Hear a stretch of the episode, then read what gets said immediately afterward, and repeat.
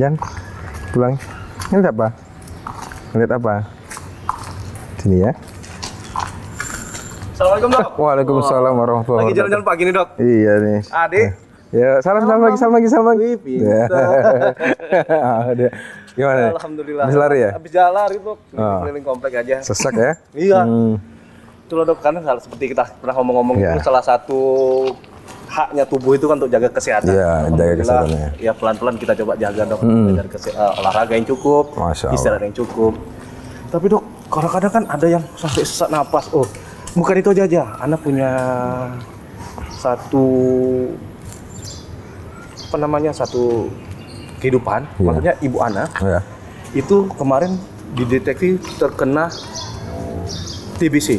T B C. Dokter itu bilang antara T B C dan T B. Oh nah, gitu. Setelah Anda cari-cari, Dok, katanya penderita T B C di Indonesia itu hampir dua ratus delapan puluh sembilan per seratus ribu orang. Masya Allah. Ya, nah, ya. Itu saya Anda lihat coba kan karena karena ada keluarga yang kena ibu hmm. lah pada saat, pada saat itu ibu saya Anda cari kan dan dua puluh tujuh dari seratus ribu orang itu meninggal dunia. Hmm. Terus ya. Timbul pertanyaan di dalam diri Anda. Apakah T B dan T B C itu sama gitu, Dok? Iya. Ah. Jadi memang uh, T B C itu singkatan dari tuberkulosis dan T B itu sendiri sebenarnya sama dengan T B C. Oh. Dia hanya lebih dipersingkat saja T B ya. Jadi T B C, T B, akhir-akhir ini kita pakainya istilahnya T B saja. Hmm. Dulu namanya malah namanya K P. K P. K P ya. Karena dulu namanya K P atau Kofulmonum disesuaikan dengan nama uh, ilmuwan yang menemukan kuman uh, mikobakterium tuberkulosis sebagai kuman yang menyebabkan penyakit T B C ini, ya. Jadi bisa dikatakan bahwa T B atau T B C ya itu merujuk untuk istilah semua penyakit yang disebabkan oleh kuman mikobakterium tuberkulosis, ya. Yang notabene-nya eh, dia tidak hanya T B C di paru saja, hmm. mencakup semua T B C, ya. Oh. Nah, ya. Tapi ya mungkin kalau yang menimbulkan sesak seperti uh, yang antum bilang tadi itu biasanya sih identik dengan T B C di paru. T B C ya. Di paru. Ya. Gejala-gejala yang timbul apakah batuk atau ya. Sama dengan seperti yang pernah kita ngomong dulu apakah sama dengan asma atau sesak nafasnya atau ya. Apa sih sebenarnya apa gejala-gejala lebih spesifik ke T B C itu? Ya. Jadi kalau kita bicara T B C maka kita harus ingat T B C ini penyakit yang sifatnya mempengaruhi seluruh tubuh. Oh. Jadi gejalanya dia bisa uh, yang berupa apa yang mempengaruhi paru-paru sendiri hmm. dan dia juga gejalanya bisa berupa apa yang mempengaruhi tubuh secara umum. Kalau yang mempengaruhi paru-paru secara khusus karena dia hidup di paru, maka yang timbul adalah gejala-gejala biasanya yang paling sering adalah batuk. Batuk. Batuk, baik batuk kering, bisa batuk bedak atau bahkan batuk darah. Bisa juga dia nyeri, dari nyeri sedikit atau nyeri pada saat narik nafas dan bisa pula sesak nafas dari ringan sampai berat. Nah, sedangkan gejala yang timbul akibat dia memang penyakit yang berada di seluruh tubuh, jadi dia bisa datang dengan keluhan demam, atau agak meriang-meriang, atau malam-malam suka keringetan, atau berat badan turun, lemas, kurus. Nah, jadi penderita T B C itu ya, gejalanya nanti kita gambarkan dua tadi. Nah, walaupun dalam kenyataannya dalam dalam level yang ringan biasanya gejala yang timbul itu yang paling sering adalah batuk-batuk saja. Badannya masih sehat, ya, tidak kurus seperti gambaran kita selama ini, ya. Bisa juga dia tidak ada demam, tidak ada apa, cuman batuk aja. Dan bahkan yang paling sering sekarang T B C dengan kemajuan kita sering mengadakan apa eh, apa apa namanya medical check up, banyak sekali T B C yang yang sudah terdapat menyerang paru tetapi bahkan belum ada gejalanya. Oh. Iya, bahkan ada. ada T B C yang belum ada gejalanya. Tetapi kalau kita lihat dari setting orang awam bahwa kapan kita mulai mencurigai bahwa eh, kerabat kita, teman kita atau sahabat kita itu kena penyakit T B C adalah bila dia yang paling sering batuk-batuk yang tidak kunjung sembuh. tidak kunjung sembuh ya. Nah, itu bisa juga T B C. Walaupun dia memang uh, apa namanya penyakit lain juga bisa, tetapi maksud yang harus ditekankan adalah karena Indonesia ini adalah negara yang tadi disebutkan angkanya banyak T B C. Iya. Untuk setiap orang yang batuknya uh, agak lama, biasanya lebih dari tiga minggu, itu harus kita curigai. Oh. Harus ada ke- kewaspadaan kita, coba cek dulu deh di ronsen. Nah, seperti itulah. Gitu, ya. Jadi ada alat tersendiri kalau masalah T B, seperti kata dokter tadi, kalau udah batuk, apa tuh batuk kering atau batuk yeah. berdarah hmm. lebih dari tiga minggu, yeah. lebih baik kontrol cepat. Yeah, kontrol cepat. Untuk, untuk mengetahui dok? Ya, yeah, untuk mengetahui lebih lanjut, mungkin dokter akan melakukan pemeriksaan, yang paling sering adalah foto ronsen. Oh, nah, apalagi kalau ditambah-tambah yang gejala yang lain-lain tadi ya, tapi kalau dalam settingan paling ringan sekali kita harus curiga adalah pada saat orang itu batuknya lebih dari tiga minggu. Atau misalnya pada anak-anak, dia lebih sering muncul bukan batuknya, tapi kok anaknya kurus terus, nggak nama-nama berat badan. Bisa jadi itu. Jadi, ya? Jadi pada anak mungkin bisa berbeda. Bisa-bisa berbeda, bukan bukan batuknya yang menonjol, tapi ya tampaknya kurang, nggak naik-naik berat badannya. Apalagi, ada lagi satu lagi adalah bila teman kita itu berasal dari suatu, misalnya antum misalnya tinggal uh, sama orang tua, misalnya tadi sakit T B C. Ternyata T B C-nya itu diperiksa dahaknya positif, ya. Dalam artian uh, dahaknya produktif ya, udah mengandung kuman. Nah, untuk orang-orang yang punya story atau uh, ceritanya bahwa dia tinggal bersama orang yang sakit T B C, itu layak juga kita untuk uh, curigai, terutama bila si yang bersangkutan adalah orang-orang yang usianya uh, anak-anak. Oh, gitu. Ya, seperti itu. Jadi uh, penyebaran uh, penyebaran kuman T B C itu sendiri dok, seperti hmm. kau bilang kalau kita tinggal bersama dengan yeah. penderita T B C, hmm. itu per, berapa lama perlu waktu berapa lama uh, kuman itu bisa bi, seorang itu bisa tertular gitu dok? Iya. Yeah. Karena kan T B C termasuk penyakit menular ya. Iya. Yeah. Jadi jadi kita uh, harus pikirkan bahwa T B C yang masuk ke dalam tubuh seorang itu adalah sifatnya uh, dia akumulasi. Jadi artinya hmm. kalau dia cuma sebentar-sebentar saja mungkin nggak ada masalah. Ya, masalah. Tapi kalau dia intens setiap hari berbulan-bulan tinggal sama orang, orang yang sakit T B C ya, sharing di ruangan yang sama, ruangan yang tanpa ventilasi, ya. Kemudian dia yang ternyata yang T B C-nya pun karena dia nggak sadar atau kurang kurang apa kurang apa istilahnya itu kurang, uh, kurang menyadari dan kurang disiplin sehingga batuknya sembarangan. Nah itu sangat besar kemungkinannya kita uh, bisa juga kita udah terkena.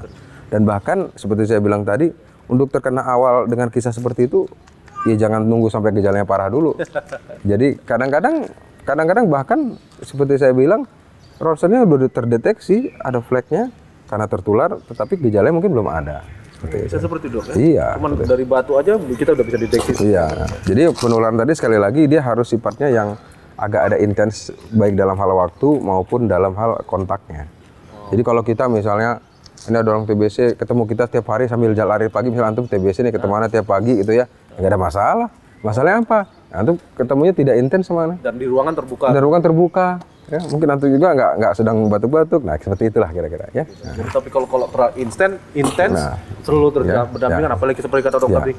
Dalam ruangan tertutup, tanpa ventilasi yang cukup. Iya. Itu lebih hmm. lebih cenderung ya dok ya, ya, lebih cepat ya. Dan kenapa disebutkan tadi ruangan? Karena ruangan, nah ini untuk tambahan saja ya. Untuk para apa pemirsa S N T P ya.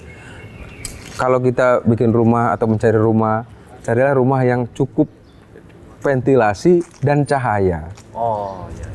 Jadi ventilasi perlu karena itu untuk membuyarkan kuman itu supaya tidak ter- terkonsentrasi.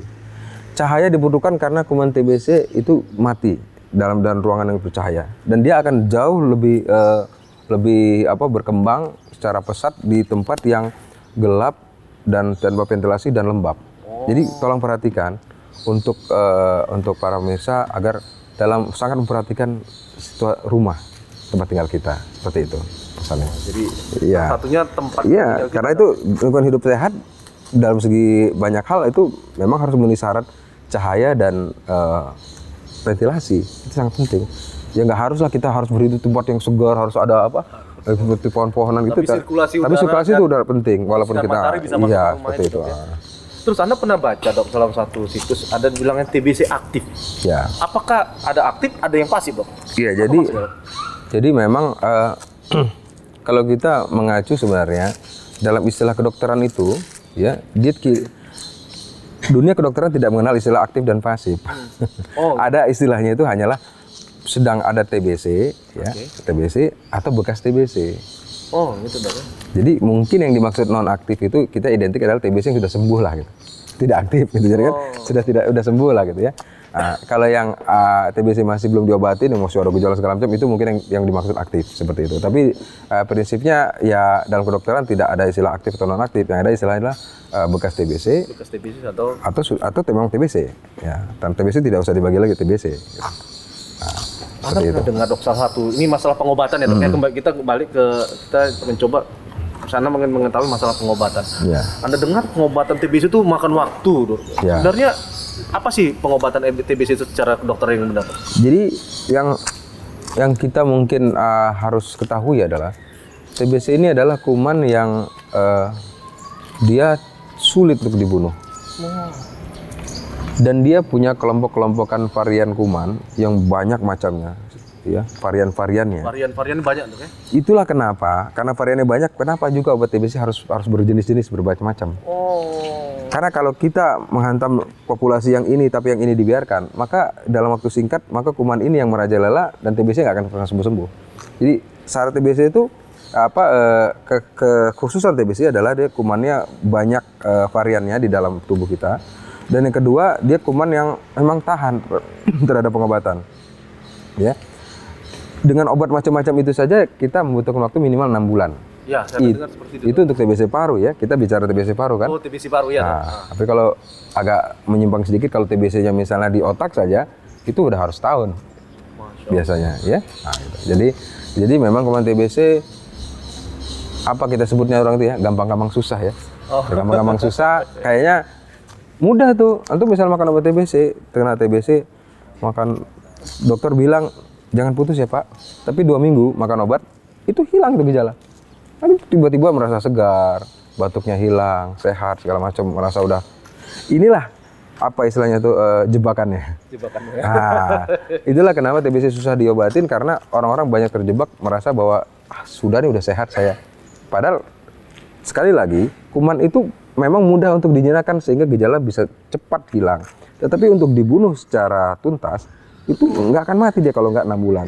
Makanya kalau berobat T B C jangan pernah menyetop dengan keinginan sendiri, harus dengan uh, konsultasi, konsultasi atau perintah dokter. Dan umumnya dokter me mencukupkan, menggenapkan jadi enam bulan itu tadi minimal. Jadi seperti karena itu. Dia jadi bisa aja ya, seperti kata dokter bilang bisa aja udah selama dua minggu atau sebulan konsul. Gejala sehat, iya. Batuk saya sudah nggak hmm. ada, stop ah. Ah nggak stop ah, apalagi rumah saya jauh, males ah gitu. Apalagi uang saya, oh, udah udah habis nih lagi nggak punya uang. Nah berobat T B C kadang nggak punya uang berobat, kadang nggak, ah, itu itu uh, itu jadi satu satu apa dong? Jadi masalah dan nggak akan sembuh itu jadi, seperti itu. Bahkan jadi bumerang bagi kita. Bumerang. Nah, jadi itulah kenapa memang secara umum T B C memang sulit diberantas.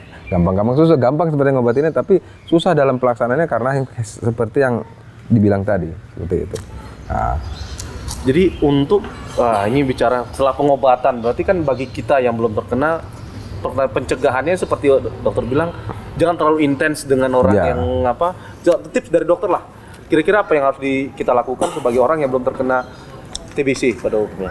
Jadi T B C ini sendiri dia sama seperti kita pernah bicara beberapa waktu yang lalu tentang masalah flu ya. Jadi dia memang uh, identik sama daya tahan yang turun ya. Daya tahan daya tahan turun itu dalam artian kita itu punya kondisi tertentu yang menyebabkan uh, sistem imun kita turun. Contoh misalnya kita memiliki diabetes. Kalau kita memiliki diabetes, maka risiko kita jadi berkali-kali lipat untuk terkena T B C. Kita harus berhati-hati. Kemudian bila kita, ya kalau sekarang marak itu misalnya penyakit-penyakit ya imunokompromis misalnya karena pemakaian obat-obatan tertentu, misalnya jamu-jamuan, hati-hati. Ya, nah, bukan herbal ya, jadi beda. Jamu-jamuan itu yang mengandung steroid. Steroid itu bukan tumbuhan loh, bukan herbal. Jadi artinya hati-hati minum jamu karena harus dilihat. Kalau kadang-kadang ada orang yang karena dia makan obat rematik, dia obat rematik, dia makan selama setiap nyeri dia makan. Padahal jamu itu mengandung steroid dan steroid itu emang efeknya bisa mengurangi peradangan atau nyeri. Tetapi di sisi lain dia menurunkan daya tahan tubuh terutama terhadap T B C ini. Wow, gitu dong. Ya, jadi harus hati-hati kita menjaga kondisi kita jangan sampai kita ter apa berada dalam kondisi uh, imun yang terganggu itu T B C. Yang kedua tadi memang benar bahwa kita pola hidup sehat bahwa makan tuh harus yang inilah nggak usah diet diet apa apa ya diet berlebihan gitu. Jadi kar karbohidrat dan protein harus cukup. Nah, kemudian yang ketiga, bila ada penderita ya kita harus uh, cepat mengetahuinya. Dan sekali lagi seperti yang saya bilang juga tempo hari bahwa sebenarnya kesadaran untuk pencegahan penularan itu harus datang dari yang sakit. Dari penderita sendiri. Dari penderita sendiri. Karena kalau dari orang lain ya sulit. Makanya aneh kalau sekarang ini kita itu ya. Ini dulu uh, ada hmm, dokter senior saya bilang itu suatu kesalahan kalau kita me, me, apa, memasyarakatkan agar semua pasien itu eh, semua orang yang lihat pasien itu pakai masker. Yang harus pakai masker pasiennya. Seperti ya? Kata dokter kemarin, jangan me iya. memberikan mudarat kepada orang lain. Iya. Jadi ada sepuluh orang mengunjungi satu orang yang sakit, ah. ya, ya. Yang jauh lebih penting satu masker yang diberikan pada si penderita daripada sepuluh masker yang diberikan pada pengunjung. Ya, nggak paham. Jadi, jadi di situ. Nah ini jadi artinya kesadaran itu harus muncul dari si penderita. Nah tugas kita ya mungkin justru kalau misalnya yang menderita itu adalah sahabat kita atau saudara kita ya kitalah yang mendakwahi dia supaya dia tidak memberikan mudarat pada orang lain dari sisi pendidikan agama, dari segi pandangan e, logika dan kesehatan seperti itu. Dan untuk untuk kita sendiri yang masih sehat berikanlah hak ya, dulu ya, itu ya, ya. Dok ya, nah, makanan yang ya, sehat, olahraga, ya, istirahat itu dok. Ya. Tetapi ya memang karena kesadaran pasien sendiri kurang, kurang jadi... akhirnya dokter pun ya terpaksa karena pasiennya nggak pakai ya masa gimana salah satu harus ada yang pakai. Iya seperti itulah. Jadi harusnya pasien yang harus pakai. Alhamdulillah. Hmm. Bincang-bincang ini anak lebih anak pribadi mungkin pemirsa S N T P lebih tahu masalah ya. T B C, gimana harus ber, ya. bertindak dan kalau dia sudah merasa udah terkena apa yang ya. dia harus lakukan. Nah, alhamdulillah. Ada ada satu mungkin ya. Ini kalau kita konsultasi dalam praktek maupun misalnya kita sedang sedang talk show, ah. itu pertanyaan paling sering adalah, "Dok, makanan harus dipisah apa enggak?" Ah, ah itu mungkin terdengar. Iya, Dok. Satu lagi, Dok. Iya. Nah, ini jadi jadi jadi Iya, jadi ber, jadi balik lagi ya. Pertama makanan, kemudian tempat makan. Iya. Nah, itu apakah memang harus dipisah? Nah, itu, jadi harus kita cariin kembali lagi. Ini penyakit menyebar melalui dahak yang dibatukan, terhirup oleh saluran napas ke ini. Jadi apapun yang masuk ke dalam perut kita itu tidak akan menjadi penyakit. Artinya tempat makan tak ada masalah. Misalnya uh, misalnya sampai orang harus memisahkan piring, misalkan ya, ya, tidak itu. tidak perlu. Dan satu lagi, penularan tingkat penularan T B C itu akan makin berkurang seiring waktu. Biasanya penularannya itu kita genapkan itu antara misalnya dua minggu sampai dua bulan itu pertama pengobatan. Bila dia berlangsung dengan baik, biasanya daya tularnya sudah Dok, tidak ada. Ya, jadi sisanya walaupun masih makan obat, ya insya Allah dia sudah tidak menular. Seperti itu. Jadi jadi penget, apa uh, apa yang selama ini kita dengar itu bahwa oh pisahkan tempat makan, makanan harus dipisahkan itu sebenarnya nggak perlu. Nggak perlu. Nggak perlu. Nah itu yang, yang nanti nanti malah menimbulkan. Jadi sakit hati. Iya, jadi malah malah pas dia batuk nggak dikasih nggak dikasih masker, giliran makan dipisah. Jadi malah malah malah ini kan nggak tahu apa malah melenceng nanti seperti itu. Alhamdulillah pembincangan kita hari ini jadi lebih banyak uh, wawasan bagaimana pribadi dan mmungkin para pemirsa S N T P. Iya, alhamdulillah. Alhamdulillah Dok, nah. mungkin sampai di sini dulu. Iya, masyaallah. Terima kasih Dok. Mau lanjut olahraga lagi nih? Ah, lanjut olahraga lagi. Iya, oke. Ya, salim salim salim. Salim Mami. Wih, pindah. Ah, ya. Assalamualaikum. Waalaikumsalam warahmatullahi wabarakatuh.